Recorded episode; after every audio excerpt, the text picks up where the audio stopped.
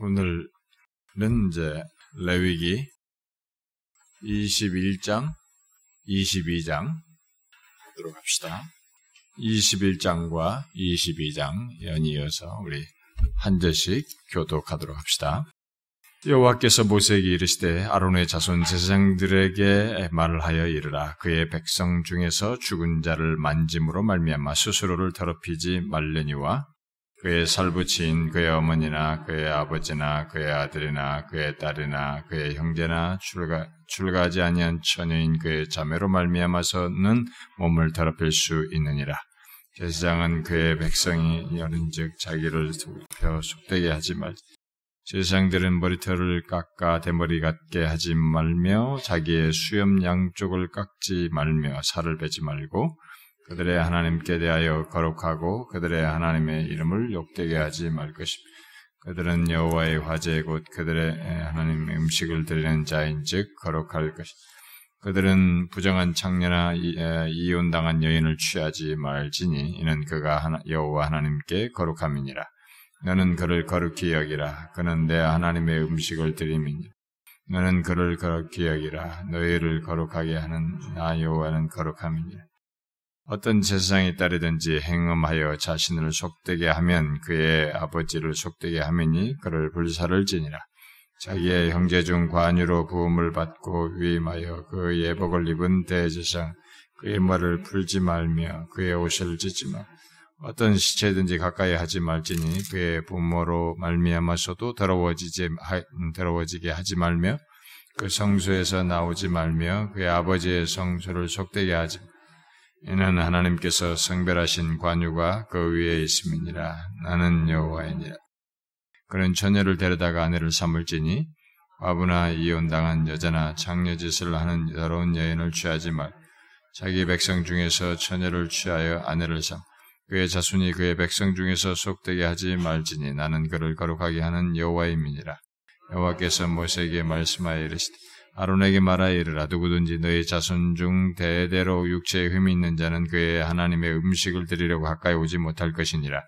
누구든지 흠이 있는 자는 가까이 하지 못할 곧 맹인이나 다리 저는 자나 코가 불안전한 자나 지체가 더한 자, 발 부러진 자나 손 부러진 자나 등 굽은 자나 희 못 자란 자나 눈에 백방이 있는 자나 십진이나 버진이 있는 자나 고한 상한 자 세상 아론의 자손 중에 흠이 있는 자는 나와 여호와께 화제를 드리지 못할지니 그는 흠이 있은즉 나와서 그의 하나님께 음식을 드리지 못하느니라. 그는 그의 하나님의 음식이 지성물인즉 먹을지. 휘장 안에 들어가지 못할 것이요. 재단이 가까이 재단에 가까이 하지 못할지니 이는 그가 흠이 있음이니라. 이와 같이 그가 내 성소를 더럽히지 못할 것은 나는 그들을 거룩하게 하는 여호와임이니라 이와 같이 모세가 아론과 그의 아들들과 온 이스라엘 자손에게 말해 여호와께서 모세에게 말씀하여 이르시되 아론과 그의 자손들에게 말해 그들로 이스라엘 자손이 내게 드리는 그 성물에 대하여 스스로 구별하여 내 성호를 욕되게 함이 없게 하라 하는 여호와인 그들에게 이르라. 누구든지 네 자손 중에 대대로 그의 몸이 부정하면서도 이스라엘 자손이 구별하여 여호와께 드리는 성물에 가까이 하는 자는 내 앞에서 끊어지리라. 나는 여호와이니라 야문의 자손 중 나병 환자나 유출 연전자나 그가 정결하기 전에는 그 성물을 먹지 말 것입니다. 시체의 부정에 접촉한 자나 설정한 자나 물어 사람을 부정하게 하는 벌레에 접촉된 모든 사람과 무슨 부정이든지 사람을 더럽힐 만한 것에게 접촉된 자, 곧 이런 것에 접촉된 자는 저녁까지 부정한 위의 몸을 물로 씻어야 하지. 성물을 먹지 못할지. 해질 때에야 정하리니 그그 성물을 먹을 것이니라. 이는 자기의 음식이 됨이니라. 그들은 내 명령을 지킬 것이니라. 그것을 속되게 하면 그로 말미암아 죄를 짓고 그 가운데에서 죽을까 하노라. 나는 그들을 거룩하게 하는 여호와이니라. 일반인은 성물을 먹지 못할 것. 제사장의 계기나 품꾼도 다 성물을 먹지 못할 것이니 그러나 제사장이 그의 돈으로 어떤 사람을 샀으면 그는 그것을 먹을 것이며 그의 집에서 출생한 자도 그렇게 하여 그들이 제사장의 음식을 먹을 것이며 제사장의 딸이 일반인에게 출가했으면 거제의 성물을 먹지 못할 만일 그가 과부가 되든지 이혼을 당하든지 자식이 없이 그의 친정에 돌아와서 젊었을 때와 같으면 그는 그의 아버지의 몫에 음식을 먹을 것이나 일반인은 먹지 못할 것이니라. 만일 누가 부지 중에 성물을 먹으면 그 성물에 그것에 5분의 1을 더하여 제사장에게 줄지. 이스라엘 자손이 여호와께 드리는 성물을 그들은 속되게 하지 말지니 그들이 성물을 먹으면 그 죄로 인하여 형벌을 받게 할 것이니 나는 그 음식을 거룩하게 하는 여 여호와께서 모세에게 말씀하여 이르시되 아론과 그의 아들들과 이스라엘 온 족속에게 말하여 이르 이스라엘 자손이나 그 중에 거류하는 자가 소원 제물이나 자원 제물로 번제와 더불어 여호와께 예물로 드리려거든 기쁘게 받으심이 되도록 소나 양이나 염소의 흠 없는 수컷으로 드릴지니 흠 있는 것은 무엇이나 너희가 드리지 말 것은 그것이 기쁘게 받으심이 되지 못할 것임 만일 누구든지 서원한 것을 갚으려 하든지 자유로 예물을 드리려 하여 소나 양으로 화목 제물을 여호와께 드리는 자는 기쁘게 받으심이 되도록 아무 흠이 없는 온전한 것으로 할지니 너희는 눈먼 것이나 상한 것이나 지체의 배임을 당한 것이나 종기 있는 것이나 습진 있는 것이나 비루 먹은 것을 여호와께 드리지 말.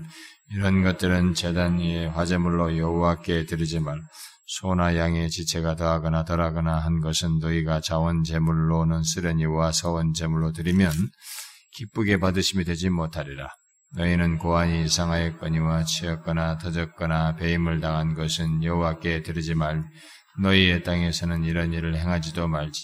너희는 외국인에게도 이런 것을 받아 너희의 하나님의 음식으로 드리지 말라. 이는 결점이 있고 흠이 있는 것인즉 너희를 위하여 기쁘게 받으심이 되지 못할 것임이니라. 여호와께서 모세에게 말씀하여 수소나 양이나 염소가 나거든 이래 동안 그것에 아, 어미와 같이 있게 하라. 여덟째 날 이후로는 여호와께 화제로 예물을 드리면 기쁘게 받으심이 되니라. 암소나 암양을 막론하고 어미와 새끼를 같은 날에 잡지 말지. 너희가 여호와께 감사 제물을 드려거든 너희가 기쁘게 받으심이 되도록 드릴지며 그 제물은 그날에 먹고 이튿날까지 두지 말. 나는 여호와인 너희는 내 계명을 지키며 행하라. 나는 여호와이니라. 너희는 내 성호를 속되게 하지 말라. 나는 이스라엘 자손 중에서 거룩하게 함을 받을 것이니 나는 너희를 거룩하게 하는 여호와여. 다 같이 읍시다. 너희의 하나님이 되려고 너희를 애굽 땅에서 인도하여 낸 자. 나는 여호와이니라. 예, 레위기의 뒷부분에 어떤 내용들이 이제 앞에서 어, 제사를 드릴 때의 어떤 것들을 말한 내용들이 약간 앞에서 다뤘던 것이 조금 중간 삽입된 것들이 있죠. 뭐 그런 것들은 제가 일일이 설명하지 않고 어, 예, 지나가도록 하겠습니다.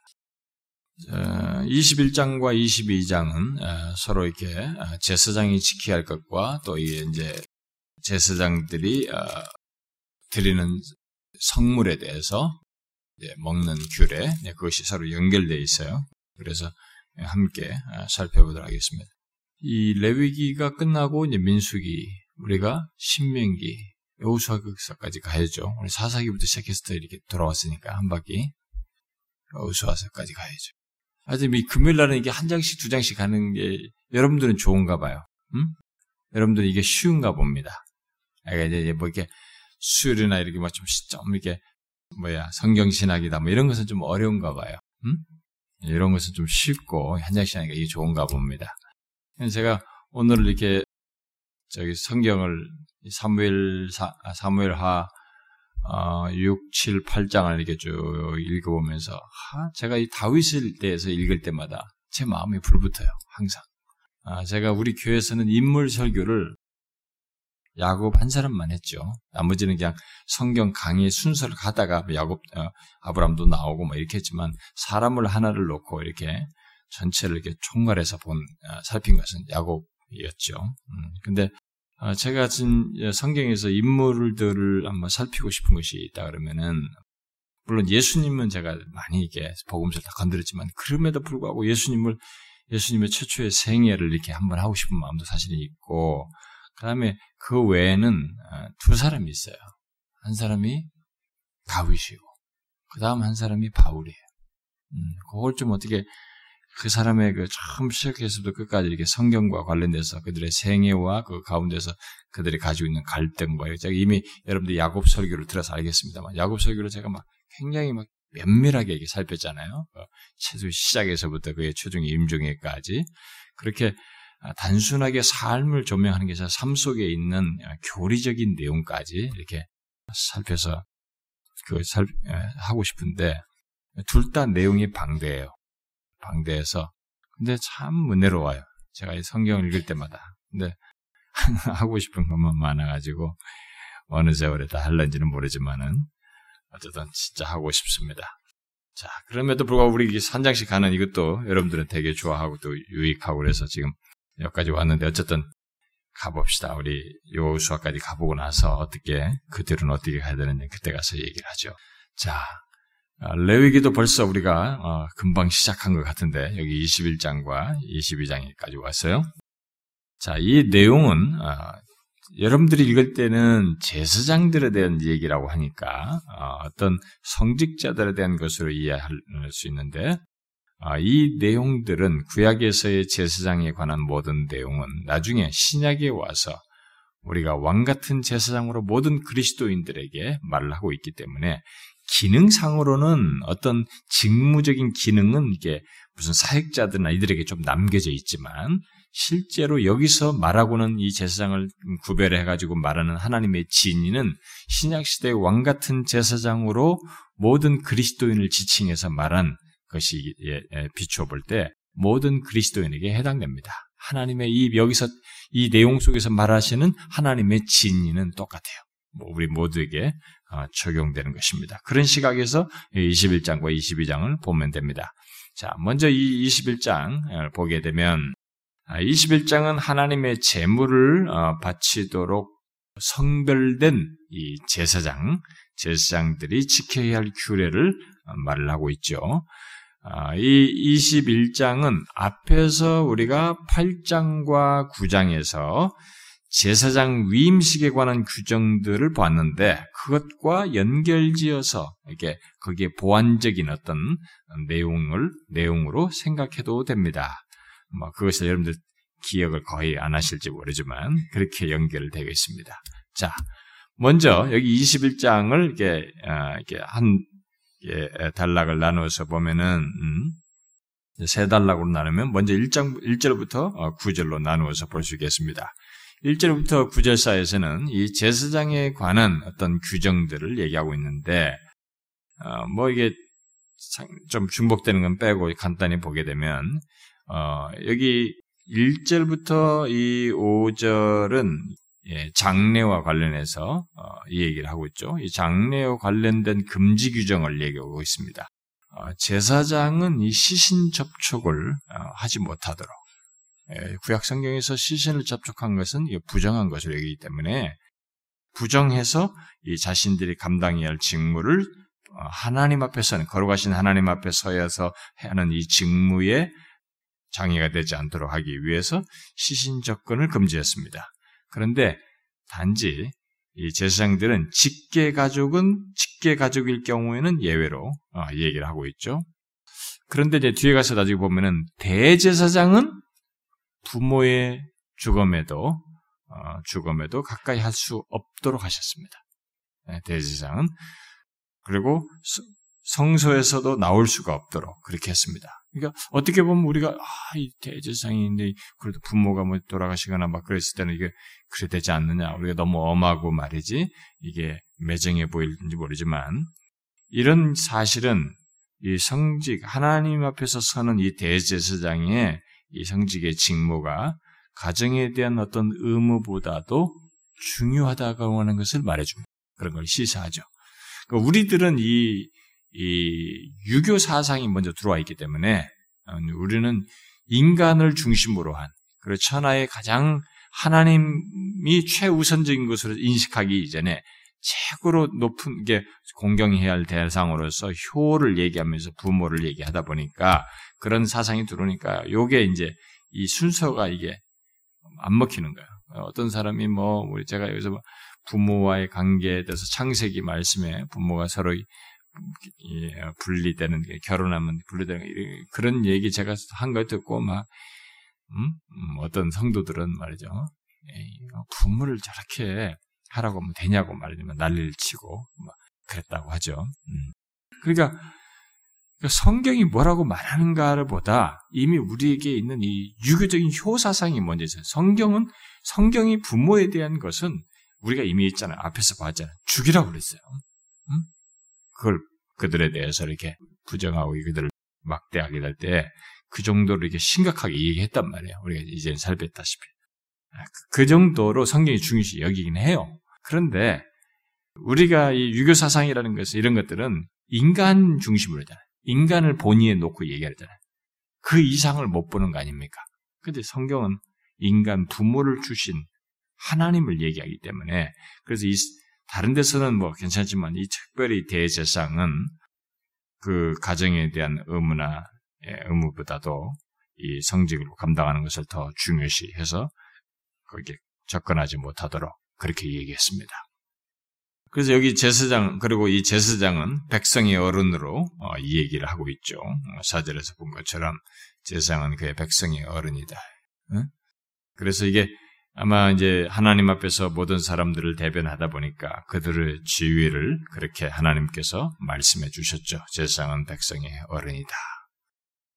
근데 뭐 특별히 이제 대제사장은 더 그렇죠. 대제사장은 제사장들 가운데서도 특별하게 구별돼서 기름 부음 받은 사람들이기 때문에 더 높은 차원에서 어떤 기준이 어, 적용되고 하나님께서 구별하시죠.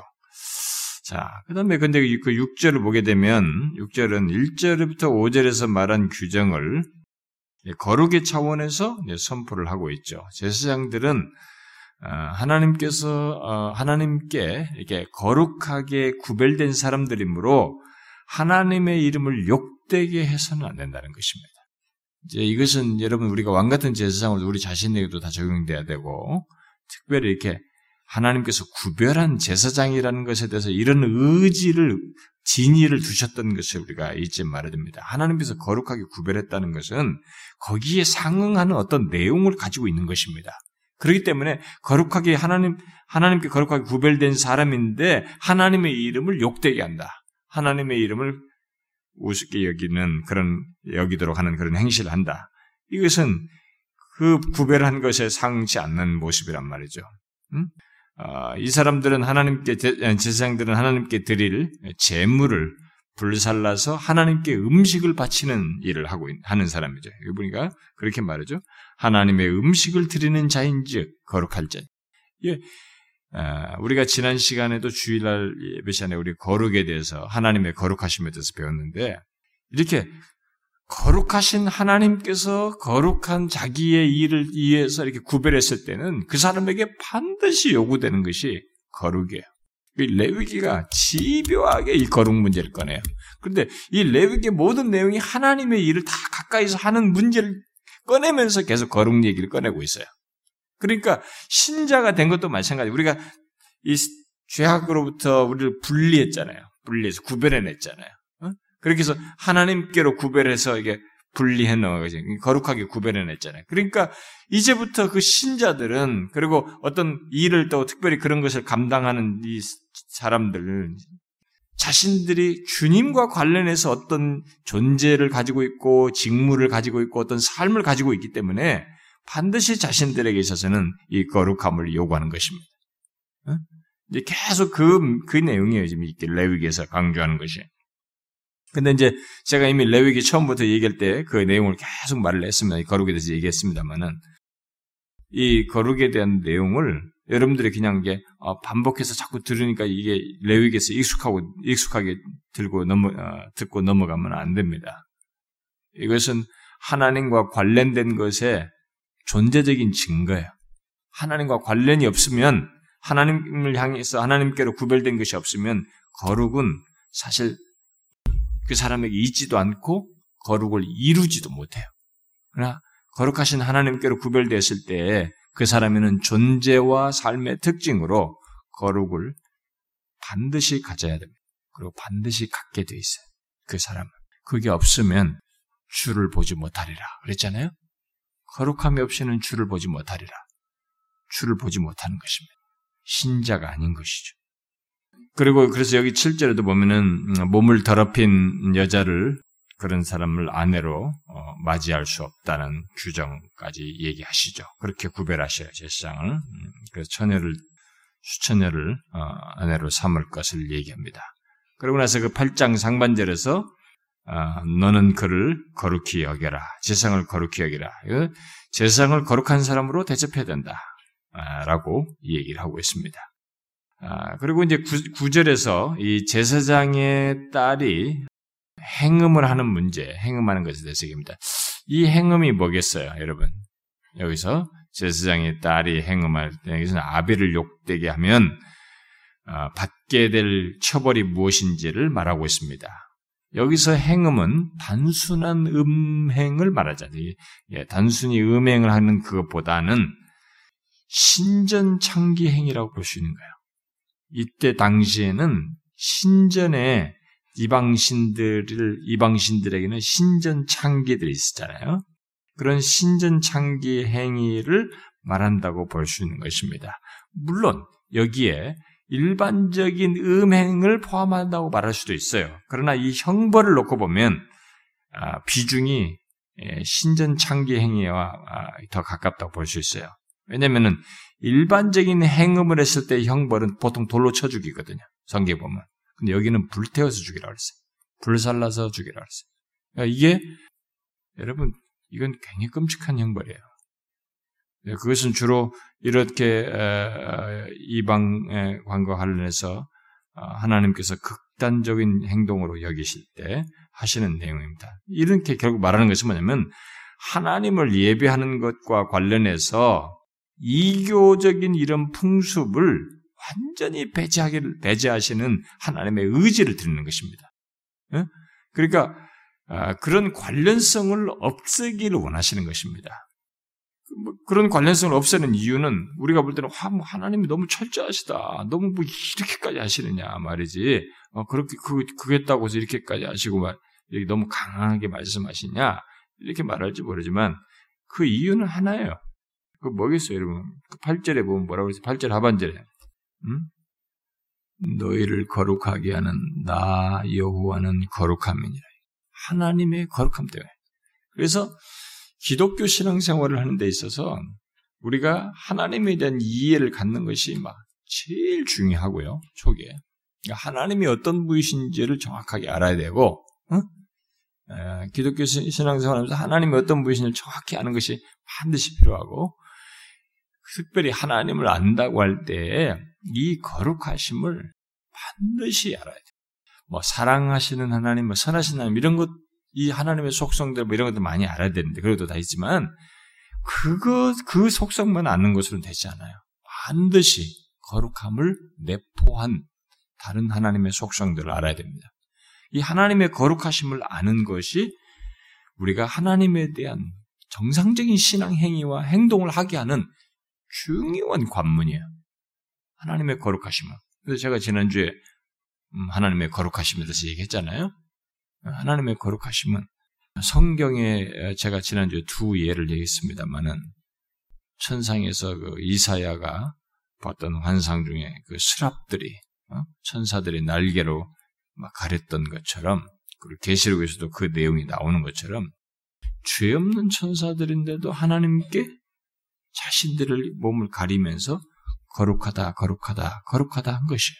네, 그런 거룩함의 실체를 이들이 인식한 거거든요. 가까이 할 수 없는 거룩함, 인간이. 그러니까 예외 없어요.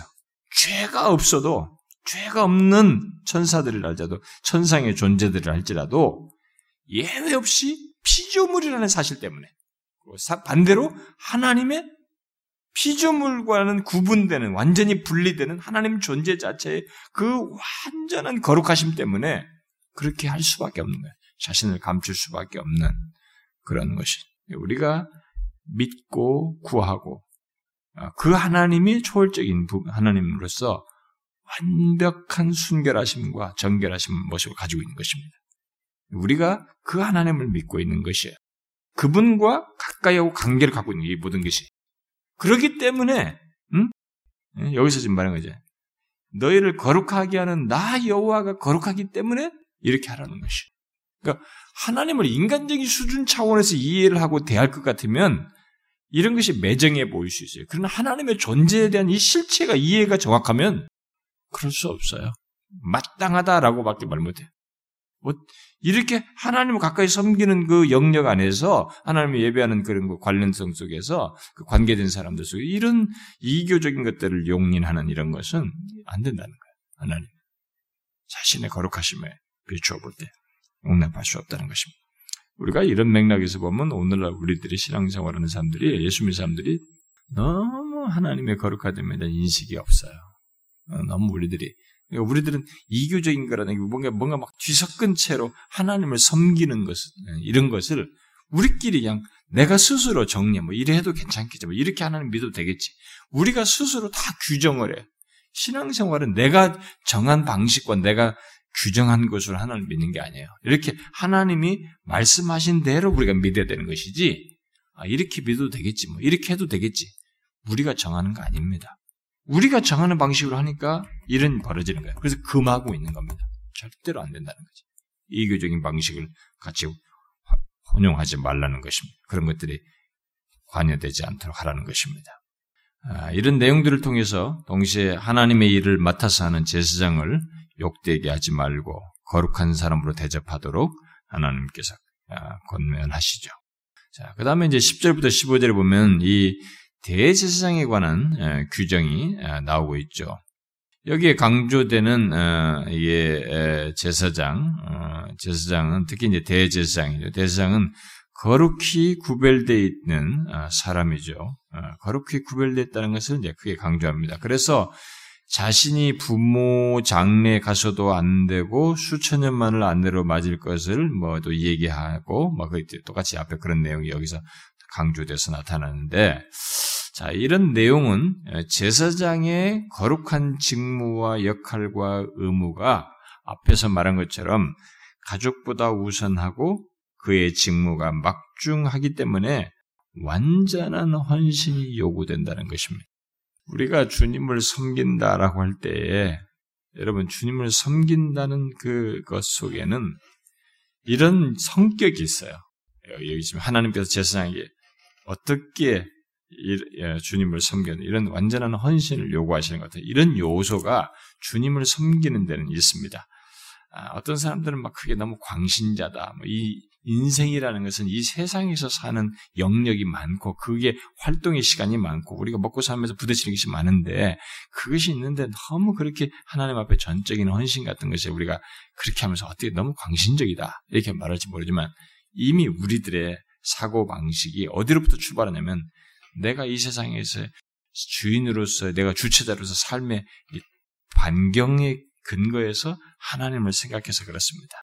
여기서 이렇게 말씀하신 게 뭐냐면 이 성경이 성경이 하나님과 자기 백성들에 대해서 너는 내게 속한 자로서 충실할 것과 전적인 헌신을 얘기하실 때 이런 얘기를 할 때 하나님의 요구는 뭐냐면 전부의 우리의 존재의 모든 것을 허락하신 분이 하나님이시고 그러니까 네가 지금 뭐 지금 이 세상에 누리고 뭐 내가 얼마큼 살고 지금 뭘 이루고 뭘 얻으려고 하는 이런 것 자체가 하나님이 전적인 허락 속에서만 누릴 수 있고 가능하다고 하는 이 전제 속에서 얘기하는 거예요. 하나님 없이는 모든 것이 가능치 않다네. 그리고 하나님과의 관계가 이 세상에서 어떤 것을 얻고 누리고 하는 이런 것과 비교할 수 없는 그런 가치를 하나님과 관계 속에 있다, 가지고 있다라고 하는 것을 전제해서 얘기하는 것입니다. 그러면 이제 문제는 뭐냐면 우리가 그런 인식이 있느냐라는 거예요. 그게 하나님을 모르면은 그 인식이 안 생겨요. 모르기 때문에. 그러니까 하나님을 알면 그런 인식이 생겨서 이 세상의 어떤 것보다도 그분이 나에게 절대적이에요. 응? 그래서 이런 면에서 완전한 헌신을 요구하시는 이런 것에 대해서 아무런 거부반응이 안 생겨요, 우리한테. 여러분 한번 저기 성경에서도 보면은 그 신약 성경에서도 유사하지 않습니까? 응? 지금 이, 이, 맥, 이 같은 맥락을 신약 성경에서 똑같은 내용을 얘기하죠. 여러분 마태복음 한번 보세요. 마태복음 8장 같은 내용에 해당하는 것을 이 얘기한 것에 예수님께서 말씀하신 마태복음 8장 21절과 22절에 얘기하죠. 읽어봅시다. 시작. 제자 중에 또 한 사람이 이르되 주여 내가 먼저 가서 내 아버지를 장사하게 허락하옵소서. 예수께서 이르시되 죽은 자들이 그들의 죽은 자를 장사하게 하고 너는 나를 따르라 하시니라. 우리가 이런 이런 말씀들이요. 하나님에 대한 이해가 안 생기면 불만스러워요. 짜증납니다. 거북스러워요. 막 기독교가 막 독단적이고 말이죠. 막 이게 너무 막 우리를 막 몰아세우는 것 같고 뭐 이렇습니다. 자발적이고 자발적인 가운데서 전적인 헌신 이게 하나님의 어떤 분이실 알면은 자연스러워. 그래서 제가 왜 다윗을 자꾸 이렇게 마음이 더 끌리냐면 다윗을 잘 보시면 다윗에게는 하나님과 그, 다윗 사이에는 그게 있어요. 다윗이 항상 하나님을 향해서 이렇게 능동성을 가져. 막 전적인 헌신이죠. 전적으로 하나님께 딱 맡기는 이게 있는 거예요. 그러면 이 사람이 말이지 진짜 이게 뭘 알고 하나? 어, 진짜 그 사람에 관한 기록을 보면 하나님을 너무 잘 알고 있어요. 진짜 알고 있다. 그래서 그가 시편에서 막 고백한 그 하나님에 대한 묘사들이 보면 너무 실제적이 자신의 현실에서 본 반석, 그 견고한 도망 다니면서 봤던 그 반석같이 그렇게 견고한 분이 하나님이야. 자기가 살면서 항상 봤던 그 실체 같은 그 존재가 하나님이에요. 그래서 반석이시고 막 너무 절망스러워 피난처가 필요한데 정말 그 피난처 그게 바로 하나님이야. 이렇게 모든 것이 자신에게서 실제적이고 너무 정확한 그 하나님이에요. 그래서 그러면서도 하나님은 공의로우십니다. 뭐하십니다. 거룩하십니다. 하나님과 주와 같은 분이 없습니다. 이렇게 절대적인 분으로 그래서 사실 그분에게 전제로 헌신하는 거예요. 그래서 결국은 기독교는 제가 이 실론 시리즈 처음에서 말한 것처럼 인간 존재의 가장 우선적이고 절대로 시급하고 중대한 것은 하나님을 아는 지식이 깊어지는 것이 체험적으로 하나님을 아는 것입니다. 우리가 하나님을 아는 지식이 깊지 않고 피상적이면 신앙의 깊이도 피상적인 것입니다. 음? 자연스러워져요. 근데 그렇게 차가 체험적으로 알아보세요. 지금 말씀이 하나도 거부 반응이 안 생기는 것입니다. 그 다음에 그 16절부터 24절, 뭐 내용상으로는 23절까지입니다만 거기에서는 제사장의 신체 조건에 관한 규정이 아, 나오고 있습니다. 이 내용은 어, 제사장직을 수행하는 사람들의 어, 육체적인 온전함을 어, 지금 말을 하고 있는 건데 여기 제사장의 신체적인 온전함에 대한 그 목록이 12가지 목록이 나오는데요. 제사장으로서 신체적인 온전함을 가져야 할 그래서 이런 거 이런 건 안 된다고 12가지 목록이 나오는데 뒤에 22장에 가서 그 재물 재물을 있는데 재물의 온전함을 말할 때도 거기도 12가지 항목이 나와요. 12가지 목록이 나옵니다. 이 두 가지. 앞에서는 제사장의 신체적인 온전함을 말하고 뒤에서는 재물의 온전함을 말하는데 거기에 각각 열두 목록이 나와요. 뭐, 일일이 읽읍지는 않겠습니다. 그 앞에는 여기 18절, 21장 18절부터 20절에 주로 나오고, 뒤에는 22장 22절부터 24절에 주로 나오는데, 이 앞에 열두 목록이 서로 상응되는 특징을 가지고 있어요. 거의 유사해요. 하나님 앞에 서는 제사장도, 하나님 앞에 드리는 제물도. 그게 뭐겠어요, 여러분? 우리가 계속 생각했는데, 이 레위기에서 계속 생각해야 되는 것이 바로 그거예요. 거룩함이 이렇게 어설프지 않다는 것입니다. 추상적이지 않다는 것입니다. 거룩함은 이렇게 온전함으로 드러난다는 거지. 그래서 거룩함과 온전함은 관련이 깊어요. 그래서 예수님께서 내가 거룩하니 너도 거룩하라는 이 레위기의 말씀을 산상수훈에서 내가 온전한 것처럼 너희도 온전하라. 하나님은 온전한 것처럼 온전함으로 온전함으로 단을 바꿔서 표현한 것이 맥락이 같이 되는 거예요. 거룩함은 이렇게 추상적인 것이 아닙니다. 심리적으로 있는 것이 아니에요. 심리적으로 예배당에서 내가 거룩하다는 어떤 마음속에 가져보는 이게 아니라 실제성을 갖는 온전함이라고 하는 어떤 실제성을 갖는 것으로 이 거룩함은 나타나야 되는 것이죠. 그래서 여기서 지금 그걸 얘기하시는 겁니다. 예, 참 이건 하나님께서 우리에게 주시는 말씀에 그러니까 우리가 그래서 하나님의 말씀을 이렇게 정확하게 알 필요가 있는데요. 그러니까 우리들이 하나님을 믿는 데 있어서 어떤 신앙생활에서 거룩한다, 막 이런, 거룩한 이런 얘기를 할 때 이런 것들을 우리가 너무 막연하게 생각하거나 추상적으로 생각하는 그런 것들을 사실 이런 말씀을 통해서 계속 깨져야 돼요. 그래서 거룩하신 하나님 앞에 나올 때의 나의 모습, 그리고 거룩하신 하나님께 내가 무엇인가를 표현할 때 찬송으로 표현하든, 그리고 마음을 가진 마음 자세이든, 그리고 하나님께 드리는 예물이든 여기에는 온전함이네. 이렇게 막, 그, 나중에 그 말라기 같은 보면 얘기 나오잖아. 니네가 뭐, 어? 니네가 하다 남은 그런 짐승, 병든 것 나한테 바치냐면 다 치고 치우라 하잖아. 그러기잖아. 다 뭐 니네들 11조도 니네가 도둑질하고 니네들 그 다 니네들 마음대로 잘라서 이렇게 하고 뭐 그렇게 하지 말아야 돼.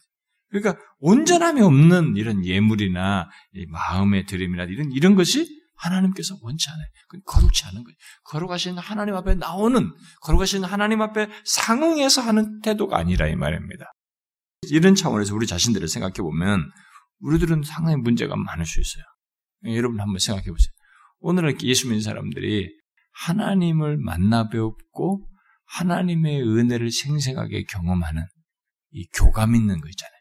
하나님과 교통하는 예배 속에서든 이런 것이. 여러분, 그런 것이 하나님께서 은혜로 수동적으로 여러분들에게 주는 어떤 일반적이고 최소한 것도 있을 수 있지만 그런 것 넘어서서 하나님과 이렇게 깊은 교감 있는 거 있잖아요. 그게 어디서 저절로 생길 것 같아요? 여러분들은 아, 나에게는 왜 그런 게 안 생기나 막 이렇게 했는데 여러분 그게 저절로 것 같습니까? 그것은 우리가 인격체예요. 지금 하나님께서 이렇게 요구하지 않습니까? 그러니까 인격적인 하나님이 인격적인 우리가 이렇게 거룩하신 하나님 앞에 이 거룩함의 모습이 온전함으로 그런 것을 갖는 가운데서 교감이 있는 거죠. 은혜의 경험이 있는 거예요. 하나님의 거룩하심이 나에게 주는 은혜와 그 관계 속에서 이걸 복들을 경험할 수 있는 것입니다. 예배 속에서 올 때도 그렇고 마음에서도 있는 온전함이고 뭐 행실과 모든 것에 다 마찬가지입니다. 뭐 하나님 앞에 드리는 헌상에서도 마찬가지고 온전해야 되는 거죠. 그러니까 여러분들이 머리로 계산하지 마세요. 이게 여러분 머릿속에 하지 마. 그냥 온전한 것을 하려고 해야 돼. 온전한 11조다. 온전한 뭐 어, 예물이다. 온전한 재물이다. 온전한 이제 그게 다예요. 그게 있어야 되는 겁니다. 제가 여러분들에게는 이게 하나님 앞에 뭘 드리고 이런 거 가지고 잘 드리면 복을 받고 이런 얘기 거의 내가 안 하지 않습니까? 응?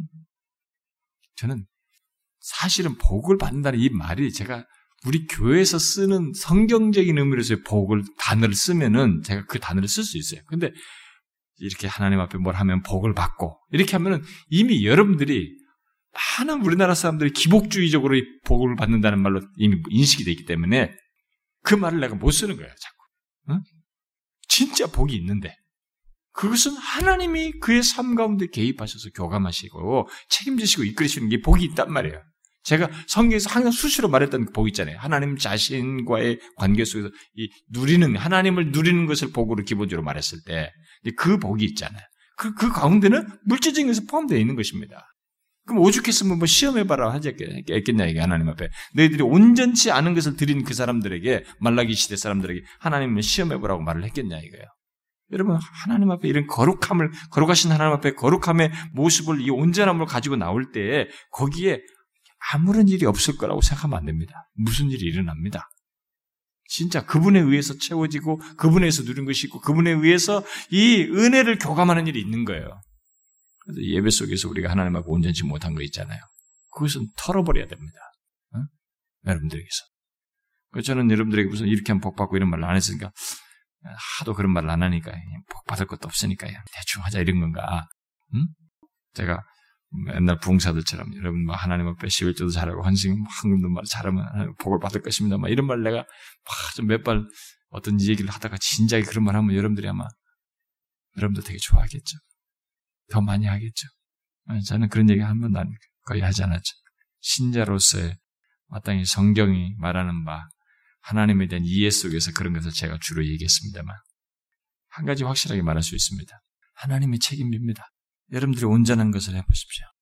하나님의 책임집니다. 그것은 하나님이 성경에서 뭘 바치라, 예물, 재물 바치라.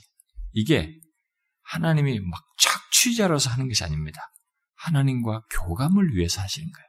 우리를 위해서 하시는 거예요. 우리를 위할 다음 단계의 행동을 하나님께서 하기 위해서 죄가 있는 자에게 죄를 자, 죄에서 속하고 자유함을 얻게 하고 또 거기에 다시 돌려주시고 또 채우시고 다음 걸 드릴 것을 갖게 하시고자 하는 하나님의 의도가 담겨져 있어요. 그러니까 정상적이라면 하나님이 채우시고 하나님이 함께 하셔서 그의 삶을 이끄시는 것을 경험하게 되는 거죠. 제발 머리 굴리지 마세요. 제가 여러분 현상표를 보면 1년에 한 번씩 보면 어떤 사람들은 예, 온전히 못하고 있는 사람 있는 것 같은데 빨리 넘어서야 됩니다.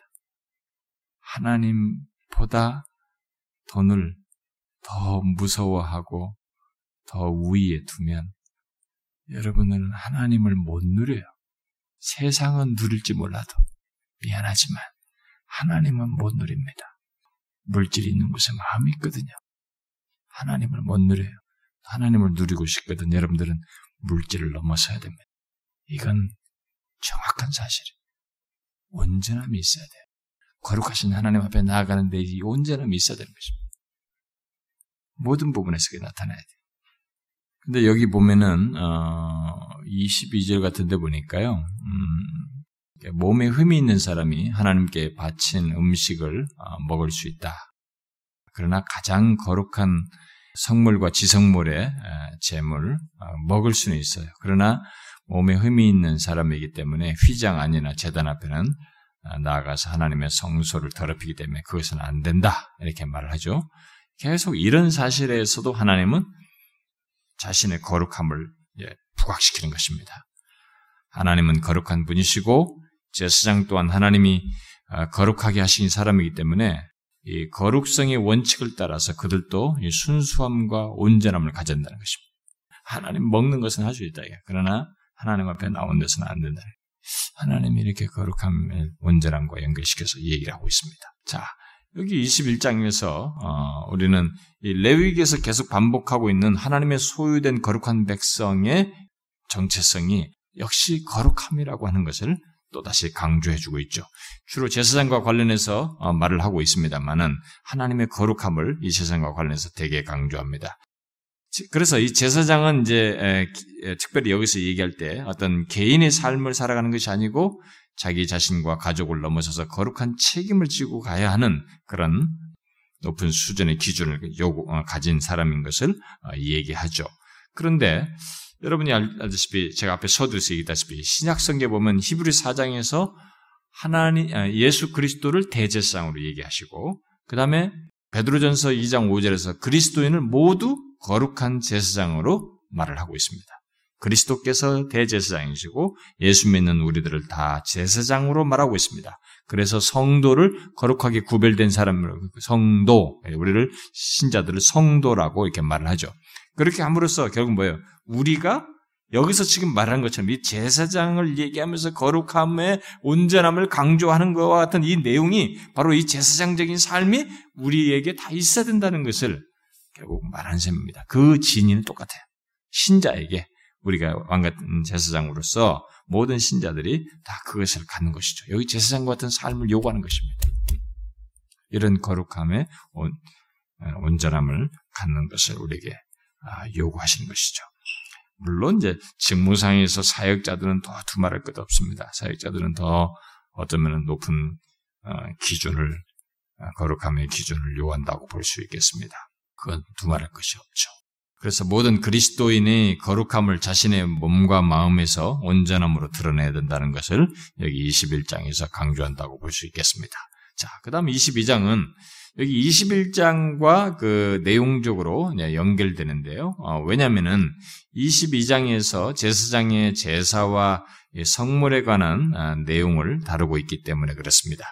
22장에서도 아, 이 거룩함의 주제가 연속적으로 어, 언급되고 있습니다. 그래서 22장 그 16절, 32절에 계속 그 사실이 강조되고 있죠. 자, 여기 22장은 두 단락으로 나눠서 볼 수 있겠습니다. 첫 번째 단락은 1절부터 16절, 음? 그래가지고 제사장의 성물에 관한 규정이고 두 번째 단락은 17절부터 33절, 33절이 되겠습니다. 그래서 이, 그, 그 내용은 제사장, 제사용 동물의 그 어떤 육체적인 장애에 관한 거, 온전함에, 온전하게 할 것을, 어, 예, 말을 하고 있죠. 그래서 여기 먼저 이 첫 번째 단락을 잠깐 좀 설명할게요. 1절부터 16절에 보면은, 어, 제사장은 이 정결한 상태에서 어, 성물을 가까이 할 수 있다고 어, 얘기를 하고 있습니다. 먼저 1절부터 9절에 보면은 정결한 상태에서 성물을 가까이 하시다. 계속 얘기하죠. 왜 하나님이 이런 얘기를 계속 하죠? 제사장은 왜 하나님 앞에 바치는 성물을 정결한 상태에서 가까이 할 수 있다고 하시는가? 계속 거룩하신 하나님 때문에 그래. 거룩함을 얘기하는 것입니다. 그러면 이런 모든 내용을 통해서 우리가 계속 우리가 자각을 해야 돼. 깨달아야 될 게 뭐냐면은 하나님 앞에 나오는데 이 절대적으로 거룩하신 하나님 앞에 거룩에 대한 인식과 거룩에 대한 모습이 우리에게 요구된다는 것을 이토록 강렬하게 레위기에서 반복적으로 말해주고 있는 것입니다. 그러면 신자들은 어떤 면에서 이 레위기를 처음부터 끝까지 거룩, 거룩, 거룩, 거룩, 내가 거룩하니 너도 거룩하라, 이렇게, 이렇게도 거룩하고 저렇게도 거룩하고 막 거룩을 계속 강조하는 이것을 반복해서 우리가 들음으로써 우리가 이게 마치 우리의 몸에 예, 이렇게 소유 예, 옷을 거룩이라는 옷을 인식상으로라도 반드시 입고 그것을 추구하는 일이 있어야 할 정도로 이 레위기를 통해서 그걸 좀 깨달아야 돼. 오늘날 예수님 사람들이 다 하나님이 요구하시는 게 그겁니다. 왜냐하면 하나님의 거룩하시기 때문에 그렇습니다. 그래서 또 제사장이 속한 어, 제사장에 속한 사람들은 어, 성물을 이제 먹을 수 있다고 말을 하죠. 음, 그런데 이스라엘 자손들은 성물을 먹을 수 없습니다. 그게 뭐 14절부터 16절 사이에 아, 나오고 있습니다. 그 다음에 이 앞에 그 21장에서 어, 제사장이 지켜야 할 규례로서 예, 가족의 장례 문제나 어, 결혼, 뭐 신체들을 말했는데 여기 이제 1절부터 16절에서는 음식에 대해서 말하는 겁니다. 제사장의 음식. 자 보세요. 가족의 장례 이 중요한 문제들이잖아요. 큰 사건들이잖아요. 결혼, 신체, 뭐 이런 거 중대한 문제들, 자기 큰 덩어리들이죠. 어? 어? 특별한 문제들이잖아요. 그런데 여기 22장 1절부터 16절에서는 제사장의 음식에 대해서 한 겁니다. 그럼 뭐예요, 이제? 다 여기 뭐 어? 부정한 거 만지지 말라고 말이지 장례에서도 부정한 거 만들면 장례 문제에서도 거룩을 시사하고 그렇게 함으로써 결혼도 이렇게 어 그렇게 말을 해줘서 거룩을 시사하고 자기 몸에도 이게 다른 것들 신체상의 이런 결함이 없는 것들 거룩을 온전함을 말해서 거룩을 시사하고 이제는 음식을 말하면서 또 거룩을 얘기하는 것. 제사장들의 음식이 제사의 음식을 말하면서 또 다시 이런 얘기를 꺼낸단 말이에요. 그럼 결국 뭡니까? 이 음식은 일상적인 것입니다. 사실은 음식이라는 걸 놓고 자, 자체를 놓고 보면 이 사람들은 여기 안에서 먹어서 이, 이 들어진 예물을 가지고 먹, 먹긴 하지만은 일단 이 제사상에서는 음식은 자기의 일상적인 내용이에요. 그러면은 그 제사장의 음식을 가지고 이렇게 말을 하는 걸 보게 될 때 뭐예요? 제사장의 삶이 제사를 드릴 때만 거룩한 것이 아니고, 응? 제사를 드릴 때만 거룩하게 구별된 것이 아니라 일상의 삶 역시 거룩하게 구별되어야 한다는 것을 강조해 주는 것이. 하나님이 우리에게 메시지를 막 이렇게 쫙쫙쫙쫙쫙 전체로 전체적으로 얘기하는 것입니다.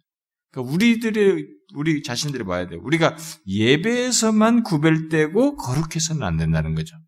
우리의 일상의 모든 삶이 이런 거룩한 구별과 이런 어? 삶 전반에서 거룩함을 갖는 것이 있어야 한다는 것입니다. 신자는 그거예요. 그러니까 우리들이 이제 너무 이원적인 삶을 사는 그런 모습이 있고서 뭐 썬데이와 월요일부터는 다른 삶이라 뭐 이런 얘기가 나오고 막 그래서 그걸 얘기하잖아요. 그래서 어떤 분이 이제 우리나라에서는 이제 상당히 좀 이게 어, 교계에서 우리 교회에서는 교회에서는 이제 어른이기도 하고 이제 상당히 이제 존경받는 목사님이고 그래도 뭐 이제 은퇴도 하시고 네, 그런데 그분이 얼마 전에 이제 많은 사람들 앞에서 목회자들이랑 모인 자리에서 자기가 지금까지 그렇게 삼삼삼 했지만은 진짜 세월이 지나도 역시 안 되고 있는 게 오늘의 기독교 교회 신자들에게서 심지어 목사들에서 안 되고 있는 것이 역시 삶이다. 아, 이렇게 얘기를 했어요.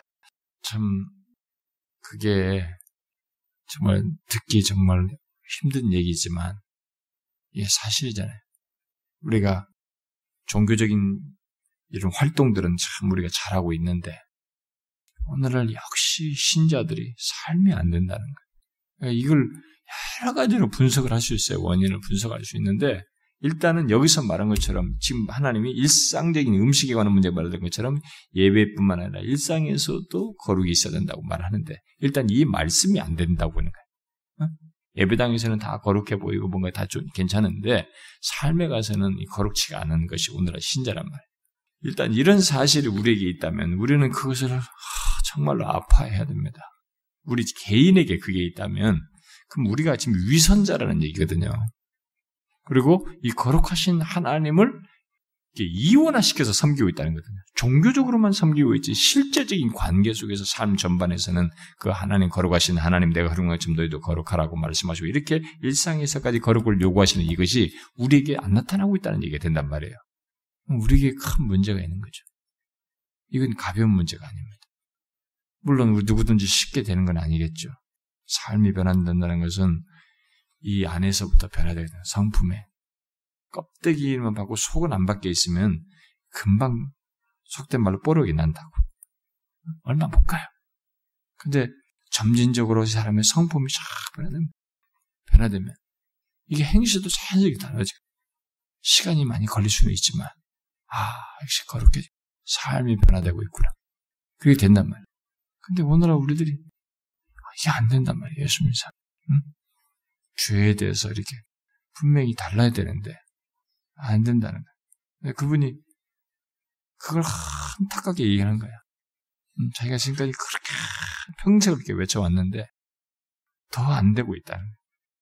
우리는 여기서 주님께서 하나님이 이 말씀을 계시로 예, 주실 때 예, 이렇게 말씀하시는 것을 일사 제사장의 음식에까지 그렇게 말씀하신 것을 유념해야 됩니다. 제사장이 아, 성물을 가까이 하고 여기서 먹을 수 있다는 것은 어떤 면에서는 제사장의 큰 이게 뭐 하나님의 제사장의 직분은 하나님의 선물이라고 민수기 18장에서 말한 것처럼 이것은 선물이고 특권입니다. 그러나 여기서 하나님께서 말씀하는 것은 이 특권은 책임과 의무를 수반한다는 거예요. 우리가 그리스도로 말미암아 어떤 특권을 가지고 있으면 여러분 제가 성찬 때 많이 얘기잖아요. 그리스도인이 예수 그리스도로 말미암아 얻게 된 복이 얼마나 큰지를 많이 말하지 않습니까? 근데 그 특권과 복이 삶으로서 책임과 의무와 어떤 것들이 이런 것으로 이어져서 나타나지 않으면 앞에 특권은 여러분들의 머릿속에 신경 안정제처럼 작용하고 있다는 말이 될 수 있는 거예요. 저는 그럴 수도 있다고 봅니다. 기독교 진리가 어떤 사람에게 신경 안정제처럼 이렇게 작용할 수도 있다고 봐요. 기독교의 오리지널리티는 그러니까 기독교 신앙의 제대로 된 모습은 우리가 알고 믿는 그 사실이 거기서 끝나지가 않아요. 성령 하나님은 그 말씀을 가지고 역사하셔서 우리를 바르게 하고 교훈하고 책망해서 의로 교육하게 여기서 정말 의로운 사람, 선한 사람으로 이렇게 하나님을 닮는 사람으로 이렇게 바꾸신다. 그, 그 바 꾸어서 그것이 삶으로 드러난단 말이에요. 신경 안정제 수준에 있으면 안 된다는 거죠. 불교나 이런 것처럼 이게 그 다르단 말이에요, 우리는. 거기는 말 이렇게 막 마음을 달래는 것은 우리도 마음이 중요한데 우리는 마음 달래는 게 중요한 게 아니거든. 그게 목적이 아니에요. 일상의 삶에 있어서 가장 기본적인 요소 가운데 하나가 음식이에요. 음식의 문제에 관한 이 규정을 통해서 제사장으로서 살아간다는 것이 그만큼 하나님 앞에서 깨있는 의식과 절제를 필요로 한다는 것이죠. 우리가 이 세상에서 왕 같은 제사장으로 살아간다는 것이 그만큼 깨있는 의식과 절제를 요하는 것입니다. 어? 이런 부분에서 이 거룩함이 드러나고 는 온전함을 갖는 그런 의식이 있는 거죠. 깨있음이 있는 겁니다. 그 다음 뒤에 17절부터 두 번째 단락 17절부터 33절을 보게 되면 여기 아까 말한 것처럼 뭐 17절부터 25절 사이에 뭐 흠없는 재물에 관한 규정이 나오죠. 이 흠없는 재물을 규정한 것은 어, 앞에서 말한 것처럼 하나님께 대한 그 어, 거룩을 온전함 속에 드러내는 것이죠. 어? 어, 온전함으로서 드러내는 것입니다. 하나님에 대한 경외와 정성과 그런 것들을 온전함으로써 드러내는 것. 네, 그것을 말해주는 것입니다. 그래서 여기 뭐 고자나 뭐 이런 것들 뭐 거세한 자들이 다 재물로 못 바친다. 또 심지어 사람이 그럴 경우는 그 사람들을 그 사람들은 제사에 참석지도 못하게 해놨어요. 보면은 뭐 고자나 이런 사람들은 제사도 참석 못하게 해놨습니다. 다른 데 보면은. 근데 이게 바뀌죠. 음, 한번 여기 찾아보세요. 여기서 이렇게 말을 했지만 요게 바뀝니다. 나중에. 그 바뀌는 것을 예언했죠. 이사야서가. 이사야를 한번 보세요. 이사야 54장 어, 54장 4절부터 8절 우리 한 절씩 교독해 봅시다. 두려워하지 말라. 네가 수치를 당하지 아니하리라. 놀라지 말라. 네가 부끄러움을 보지 아니하리라. 네가 네 젊었을 때 수치를 잊겠고 과부 때의 치욕을 다시 기억함이 없으리니 이는 너를 지으신 이가 내 남편이시라. 그의 이름은 만군의 여호와이시며 내 구속자는 이스라엘의 거룩한 이시라. 그는 온 땅의 하나님이라 일컬음을 받으실 것이다. 여호와께서 너를 부르시되 마치 버림을 받아 마음에 근심하는 아내 곧 어릴 때 아내가 되었다가 버림을 받은 자에게 함과 같이 하실 것임이라. 네 하나님께서 말씀하셨느니라. 내가 잠시 너를 버렸으나 큰 긍휼로 너를 모을 것이. 음, 다 같이 읍시다. 내가 넘치는 진노로 내 얼굴을 내게서 잠시 그리었으나 영원한 자비로 너를 긍휼히 여기라. 내 구속자가 여호와께서 말씀하셨느니라. 그 그래서 이 이제 새로운 구원의 시대가 아, 올 것이다. 그래가지고 어, 그때는 뭐 고자나 외국인이든 이들이 다 하나님의 은총을 받게 될 것을 이사야가 예언을 하죠. 그러고 나서 이제 그것이 예수 그리스도 시대에 예수 그리스도 때 성취가 되죠. 그것을 복음서에서 말을 하고 있으니까 복음서로 넘어갑시다. 여러분 누가복음 14장 13절 한번 읽어봅시다. 읽어봅시다. 시작. 잔치를 베풀거든 차라리 가난한 자들과 몸 불편한 자들과 저는 자들과 맹인들을 청하. 잔치에 청하는데 이런 결함 있는 사람들을 다 청하죠. 어, 뒤에 21절 하나 봅시다. 21절 시작.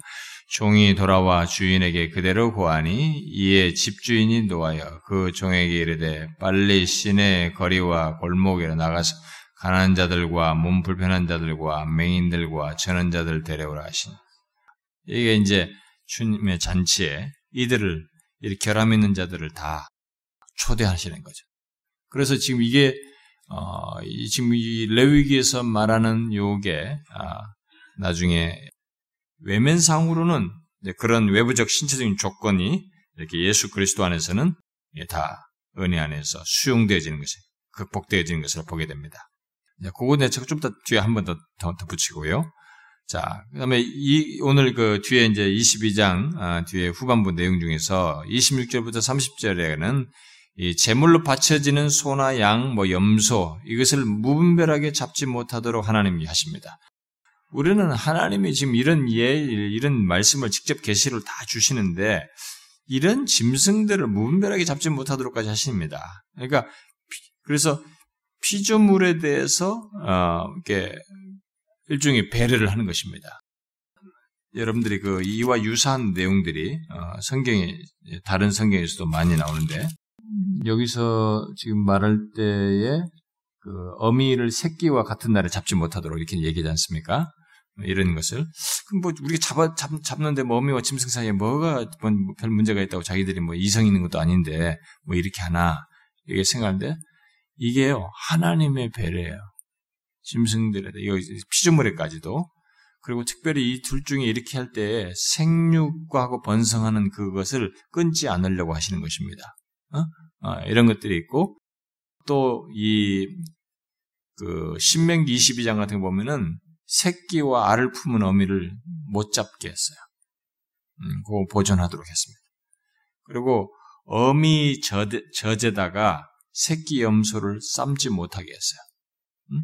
예, 그런 걸 출애굽기 보면 나와요. 또 과일 나무도 마구 이렇게 자르지 못하게 했습니다. 그러니까 심지어 나무가 과일을 맺는 나무를 자르 마음껏 마음대로 자르지 못하게 했어요. 그러니까 매년 이 나무에서 열매가 맺는 것인데 뭐 내가 잘라버린다고 뭐가 있겠어? 그런데 그런 것조차도 생육하고 번성하는 이 부분을 하나님께서 배려해요. 그래서 야 이게 우리는 우리 생각에는 뭐 이게 뭐 이런 것까지 얘기하시나 음, 하나님께서 이 공동체 안에서 하나님의 백성들이 살아가는 데 있어서 우리가 거룩하신 하나님과 관계 속의 삶의 영역이 이렇게 미세한 데까지 영향을 미칩니다. 이제 이런 부분을 놓고 보면요. 여러분과 제가 하나님에 대한 인식이 생기면 이렇게 신경 못 쓰는 소외되고 이렇게 약한 거 있잖아요. 여기에 관심도 가집니다. 그래서 하나님의 마음을 가진 사람들은 대부분 남들이 미치지 않는데 마음을 써요. 약한 자와 소외된 자를 배려하는 쪽에 마음이 더 커집니다. 신앙생활이요. 이렇게 발전하는 겁니다. 잘 보세요. 신앙의 깊이가 어디서 드러나냐. 남들 손발이 안 미치는 영역에 이 사람이 미쳐요. 그게 어디서 발언하는지 아십니까? 하나님에 대한 이해 깊이 속에서 주로 와요. 하나님의 마음을 가짐으로써 되는 것입니다. 눈에 드러나는 것만 잘하는 게 능사가 아닙니다. 남들 못 보는 거 있잖아요. 어? 연약하고 소외된 사람. 그게 이것은요, 막 이렇게 하세요, 저렇게 하세요, 이렇게 한다고 되질 않더라고요. 그건 확실히 하나님의 마음을 품으면서 더 그게 가요. 음, 하나님의 이런 배려가 우리에게 배워지는 것이죠. 그 다음에 뒤에 31절부터 33절은 지금 앞에서 말한 이 모든 규례를 출애굽을 통해서 보여주신 하나님의 구원 의지의 표현과 연관지어서 준행하도록 반드시 지키라고 말을 하는데 특히 하나님의 거룩한 이름을 욕되게 하지 않도록 그렇게 하라고 어, 명령을 하십니다. 여러분이 오늘 그 22장 읽으시면서 어, 보았는지 모르겠어요. 지금 이 계속 반복돼서 중간중간 삽입돼서 나오는 말들이 있었어요. 2절, 9절, 16절, 32절. 중간중간에 계속 반복되죠. 뭐예요? 음? 하나님의 자신을 거룩하게 하는 여호와로서 하나님의 거룩함을 계속 중간중간에 강조합니다. 거룩하신 하나님 자신의 근거에서 계속 앞에 어떤 말한 것들을 강조하고 있습니다. 그리고 나서 뒤에 33절에 가가지고 출애굽 사건과 관련해서 나오는 말이 나는 여호와이니라 이거든요. 그 말을 이스라엘 백성들에게 처음 선언적으로 말씀하신 것이 출애굽과 관련해서 얘기했었어요. 이스라엘 백성들의 공동체에 뭘 자기가 하시면서 자기 그들을 위해서 뭘 하시면서 나는 여호와이니라 이렇게 말씀하셨는데 요 그 말을 여기 끝절에 가서 하는 거죠. 나는 여호와이니라. 이게 단순 얘기가 아니에요. 이스라엘 백성들에게 나는 여호와이니라 이것은 출애굽 사건과 관련해서 하는 말이에요. 음? 뭐 실제로 그렇게 하기 위해서 너희들을 어? 애굽 땅에서 인도하여 낸 자니라 하면서 그 배경 속에서 나는 여호와냐 이렇게 말을 하고 있습니다만은 그렇게 하나님 자신의 거룩함을 출애굽 사건과 관련해서 이 얘기를 하고 있단 말이죠. 음? 자, 이런 내용은 앞에 19장에서도 나왔어요. 19장에서도 2절에서 거룩함을 자기가 거, 자신의 거룩함을 얘기하고 끝절에 가가지고 36절에 가서 출애굽에서 나온 그 말씀을 다시 얘기하셨어요. 음? 그와 같은 얘기를 얘기하고 있습니다. 그러면 다시 우리가 생각해 볼 수 있는 거예요. 뭐예요? 거룩함이 어디에 근거해서 지금 우리에게 요구하고 있냐는 거예요. 거룩하신 하나님과의 관계예요. 그러면 이 관계는 어떻게 있게 되겠습니까? 출애굽에 서서 구원을 내셨잖아요. 결국 거룩함은 구원을 덧입은 사람들이 갖게 되는 거예요. 하나님께서 이 이스라엘 백성들에게 거룩함을 이렇게 강하게 말할 수 있는 것은 그들을 애굽에서 구출해냈기 때문입니다. 그리고 이제 그 거룩하신 하나님과 함께 동행하고 그분과 관계를 가지고 있기 때문에 이렇게 강하게 말하고 있는 것입니다. 그래서 오늘 예수 믿는 사람들에게 참된 신자들이라면 그 신자들에게 거룩함을 강하게 말할 수 있는 것은 다른 것 아니에요. 그들을 구출해냈겠습니다. 구원해내셔서 거룩하신 하나님과 관계 있게 하셨기 때문에 우리에게 거룩하라고 말하는 것입니다. 이것은 여기 어, 레위기에서 계속적으로 끝부분에 반복되는 방식이에요. 18장에도 뭐이 똑같은 식으로 이런 식으로 봐요.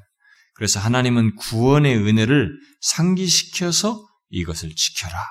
그래서 우리에게 주시는 모든 이 계명과 말씀들은 구원의 근거에서 하나님께서 구출해내신 것에 근거해서 말하는 것입니다.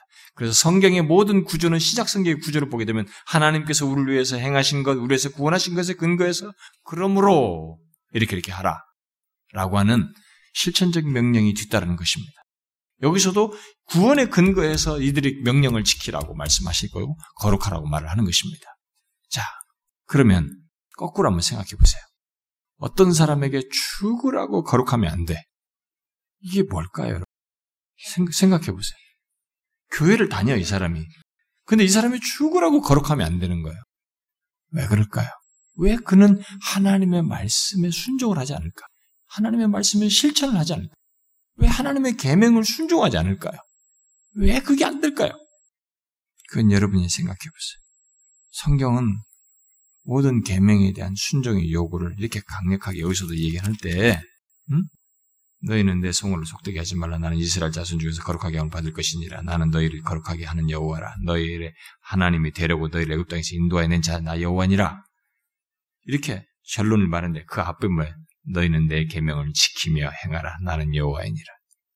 이 계명 지키는 근거로 자신이 구원해낸 것을 얘기하고 있는 것입니다. 그게 있으니까 하는 거예요. 그래서 신자 된 거듭났고 회심하고 그리스도인 된 것의 증거 중에 하나는 뭐냐면 하나님과 그의 말씀을 사랑하는 것입니다. 순종하는 것이죠. 그의 계명을 지키는 것입니다. 너희가 나를 사랑하면 내 계명을 지킬 것이다. 예수님께서 요한복음 13장에서 얘기했잖아요. 그게 자연스럽게 있는 것입니다. 사역자들은 두말할 것이 없겠습니다. 여기 제사장 얘기 나온 것에 대해서. 그러나 하나님의 거룩한 제사장인 모든 신자들은 여기서 아, 우리가 예배 시간이나 하나님 앞에 나오는 시간뿐만 아니라 일상의 삶 전체에서 거룩하게 구별된 사람으로서 살아가도록 요청받고 있습니다. 아, 심지어 먹는 것에서까지. 그렇게 먹는 것에서까지. 근데 그 먹는 것에 대한 얘기를 바울이 고린도전서에서 고린도 교회 성도들에게 말하면서 먹는 음식 문제로 얘기 나왔는데 나중에 결론은 뭐라고 그래요? 먹든지 마시든지 하나님의 영광을 위해서라. 아, 그렇구나. 우리 일상의 모든 삶이 먹는 문제에서까지도 하나님 영광을 위해서 해야 되는구나. 여기서 먹는 문제, 일상의 삶까지 이렇게 구별을 얘기하시는구나. 와, 신자가 하나님의 구별됐다는 것이, 하나님께서 구원해냈다는 것이 이렇게 모든 전 삶에 하나님과 밀착되어 있구나.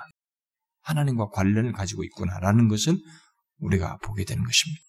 신구약 성경에서 전체가 하나님 백성들에게 거룩한 것을 다 거룩할 것을 요구합니다. 근데 이 거룩은 타고난 성품과 기질에 의해서 되지 않습니다. 이것은 구속받아야 이렇게 출애굽시켜서 구출되듯이 구속을 통해서만 갖게 됩니다. 거룩은 성품상으로 되지 않아요. 그래서 아까 제가 우리 읽었던 잔치 비유에서 누가 보면서 병자든 전원자든 소경이든 이들을 다 초대를 하죠. 그런 면에서 여기 레위기 21장에서 어, 어, 신체가 온전치 못한 사람들 이것은 결국은 신약 시대로 연결시켜 보면은 윤리적인 온전함이에요. 신약 시대는 그걸 극복시켜 버리거든요. 전원자들 다 오라 이거든. 아 그러면 결국 뭐냐? 하나님께서 신약 시대 우리에게 그런 자들도 다 와라.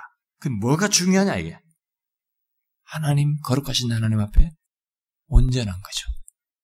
윤리적으로 온전한 것이죠. 도덕적으로 온전한 것이죠. 거룩함을 갖는 것이죠. 거룩함의 온전함을 갖는 것이죠. 마음과 행실과 삶으로 온전함을 갖는 것이지. 그걸 여기서 사실상 예표적으로 상징적으로 말한 것이 이뭐 신체적인 결함 있는 것을 바로 그런 신약의 그런 의미로 이렇게 상징적으로 예표한 것이라 볼 수 있는 거죠. 오늘날은 교회 안에 예수 믿는 이 구원 공동체 안에 아무나 어떤 조건을 가지고 하나님을 볼 수 있습니다. 고자도 되고 뭐도 되고 다 돼 진짜. 몸이 막 상해고 꼬부라지고 뭐 이게 굽추고 상관없어요. 누구나 다 진짜 조건으로 하나님 앞에 나와서 하나님을 거룩하신 하나님을 대면해서 그분을 찾고 만날 수 있고 얼마든지 가까이 할 수 있습니다. 아무런 문제가 없어요. 뭐가 있어야 돼? 그 거룩하신 하나님 앞에 우리의 마음과 중심이, 삶이, 태도가 온전해야 되는 것이죠. 그걸 이제 요구하시는 거지. 앞에서 그렇게 온전함을 얘기 구별하는 것은 바로 이것을 말하기 위함. 그것이 있으면 하나님이 기뻐하시고 받는다. 받는 재물이다. 아시겠습니까, 여러분? 아, 거룩함이 이렇게 연결되고 있다는 것을 아셔야 됩니다. 그래서 우리의 마음과 행실의 삶에서의 온전함을 갖고 하나님 앞에 서는 것이 이게 거룩함을 구체적으로 실현하는 것입니다. 예배 속에서뿐만 아니라 삶에서. 근데 계속 고민하셔야 돼요, 우리가. 우리가 지난주 거룩하심에 대해서 배워서 주일날 배워서 알았지만 신자는 하나님과 관계를 가진 사람은 하나님께서 구속한 자는 반드시 거룩함을 가져요. 그렇게 구별한 것에서부터 거룩함이 출발되었고 이 거룩함을 온전히 점점점 더 거룩하기를 구합니다. 그래서 어디까지 가냐? 어디까지 가요? 응? 자, 하나 마지막으로 한번 찾아보고 끝냅시다. 에베소서 보십시오. 에베소서 1장 4절 에베소 1장 4절 읽어봐요. 시작. 곧 창세전에 그리스도 안에서 우리를 택하사 우리로 사랑 안에서 그 앞에 거룩하고 흠이 없게 하시려고 하나님 앞에 우리가 거룩하고 흠이 없게 하시려고 그렇게 우리를 온전히 되는 그래서 거룩함이 없는 사람은 진짜 주를 보지 못하는 것입니다. 하나님 나라에 못 들어가요. 그것은 그리스도로 말미암아 구속되면서부터 거룩함을 갖기 시작했고 그것을 이렇게 거룩하고 흠이 없게 하시려고 하는 그것의 내용을 자기가 존재에 갖기 때문에 주를 보지 못합니다. 그래서 거룩은 신자의 중요한 특징입니다. 우리는 거룩을 위하여 심써야 됩니다. 거룩의 씨름을 해야 되는 것입니다. 제가 나중에 구원론 얘기할 때 이 성화 문제를 나올 때 거룩을 아주 디테일하게 다룰 겁니다. 저는 이 거룩에 대해서 아끼고 있어요. 못하고 있어요. 하고 싶어도. 할 리가 무지하게 많은데, 신학적으로나 교리적으로. 교회사적인 자료나 여러 가지 이해면에서. 미루고 있습니다. 그때 한꺼번에 다르려 반드시 가지고 있습니다. 거룩이 없으면 신자가 아니에요. 우리는 이걸 씨름을 해야 됩니다. 이것에 반대되는 육체의 소욕도 있어요. 죄를 죽이라고 했지 않습니까? 계속 거스린 것이 우리 안에 본성이 남아 있습니다. 그런데 부인할 수 없는 것은 그리스도인은 거룩을 힘쓴다는 것. 거기에 도움이 되는 하나님의 말씀을 통해서 말씀을 들음으로써 또 그렇고 계속 거룩에 대한 씨름을. 여러분 자생적으로는 안 돼요. 성령께서 하시는데 이 거룩하도록 모든 것 성령께서 하시고 그리스도 안에서 다 이렇게 하시는데 자생적으로 안 됩니다. 가만히 있어서 되지 않습니다. 여러분 우리의 전 인격이 꿈틀대야 됩니다. 특별히 성령께서 거룩하게 하시는 방편 도구로 사용하는 말씀에 부지런히 꿈틀대야 됩니다. 순종하면서. 그런데 말씀 듣는 것부터 하나님 앞에 나오는 것부터 깊이 하기 시작하면 점점점 이게 소원해져요. 온전치가 않습니다. 여러분들 중에 이전보다 조금 더 거룩해지게 된 것이 어떻게 가능해졌습니까? 여러분들이 말씀을 더 가까이 하기 시작하면서 되지 않았어요? 하나님 말씀을 더 듣고 깨달으면서부터 되지 않았습니까? 우리 교회 와서 여러분들이 하나님 말씀을 더 많이 듣고 그것이 여러분들의 생각을 바꾸면서 조금이라도 그게 되지 않았습니까? 그 출발이에요. 그래서 하나님 앞에 나와서 말씀하고 기도, 말씀과 기도로 거룩해지니라 그랬잖아요. 디모데스에서. 말씀과 기도도 없고 하나님 앞에 비춤도 없고 말이지. 성령께서 그런 방편들을 사용하시는데 그게 없으면은 그게 안 되죠. 우리는 거룩을 위한 씨름을 해야 됩니다. 일상의 삶에서까지 있어도록 그러려고 노력해야 되는 거죠. 기도합시다. 하나님 아버지 감사합니다. 우리에게 분명한 메시지를 주셔서 감사합니다. 주여 저희들이 주님과의 관계 속에서 거룩이 우리의 존재 특성이요 일상의 삶에서까지 가져야 하는 것인 것을 명확하게 들려주셔서 감사합니다. 하나님 아버지, 우리가 거룩하신 하나님과의 이 관계 속에서 참 우리를 구원해 내신 것에 근거해서 정말 거룩하고자 하는 열망을 가지고 일생을 살아가는 저희들 되게 하여 주옵소서. 먹고 마시는 모든 기본적인 일상의 삶에서까지 참 거룩하신 하나님처럼 우리가 거룩하고자 하는 뜻을 가지고 힘쓰며 애쓰며 살아가는 저희들 되게 하여 주옵소서. 그래서 단순히 우리의 소원과 염원 정도가 아니라 실제로 우리의 삶 속에서 이 거룩함이 모든 것에서 온전함으로 드러나는 저희들 되게 하여 주옵소서. 특별히 하나님 앞에 나올 때 그렇게 온전한 아, 구체적인 모습과 삶의 마음과 행실을 가지고 나오는 저희들 되게 하여 주시옵소서. 주님이여 이 시간에 우리 사랑하는 지체들이 함께 주님의 말씀을 듣고 여러 가지를 아뢰었습니다. 우리의 기도를 들으셔서 주님의 뜻을 우리의 삶의 반경 속에서 이 시대 속에서 이루어 주시옵소서. 하나님 아버지 우리가 특별히 여름 성경학교와 수련을 앞에 두고 참 이런 모든 기간이 우리에게 그냥 지나가는 시간들이 아니고 주께서 우리에게 방문하시며 은혜 주시는 시간이 되기를 간절히 소원하나이다. 어린아이들이 하나님이여 주님의 말씀을 듣고 저들의 중심에 진지한 변화가 있게 해주시고 예수 그리스도를 구원해 주로 확고히 믿고 이들 또한 거룩한 길로 나가는 역사가 있게 하여 주옵소서. 하나님의 수련을 통해서도 우리 모두에게 하나님의 몸된 교회에 속한 모든 지체들뿐만 아니라 외부교인들까지 저승들의 영혼에 큰 유익이 되고 하나님의 소생케 되는 그런 시간이 될 수 있도록 인도해 주시옵소서. 부족하고 모든 것에 준비가 부족한 하나님의 종에게도 은혜를 주셔서 하나님의 정말 그 시간이 서로가 함께 걸어가신 하나님의 은혜의 면전에 서서 함께 은혜 받는 시간이 되게 하여 주시옵소서. 여기 모인 사랑하는 지체들 하나님이여 저들의 기도를 주께서 들으시나이다. 저들의 어떤 형편에 있는지를 주께서 헤아려 주시옵소서.